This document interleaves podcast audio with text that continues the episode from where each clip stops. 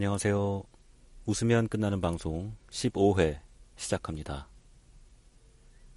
오늘의 주제는 원효대교입니다. 원효대교.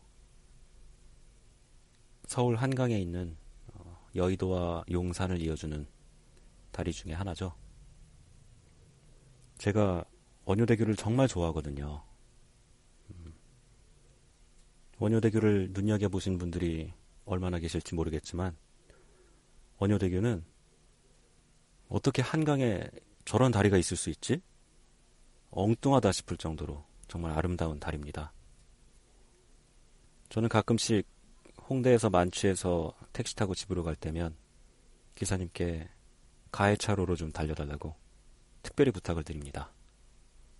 원효대교 보려고. 그러다 원효대교가 저 멀리서 보이기 시작하면 창문을 내리죠.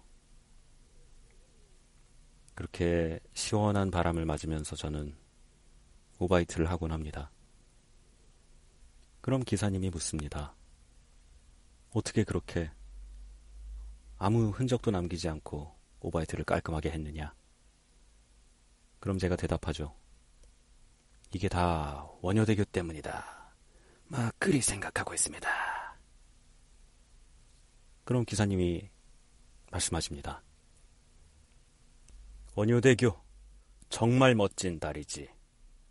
음, 예전에 말이야. 원효대사라는 분이 계셨어. 원효대사.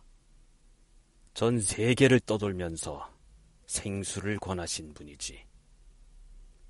그 양반이 해골물도 여러 잔 말아 드셨지. 해골물.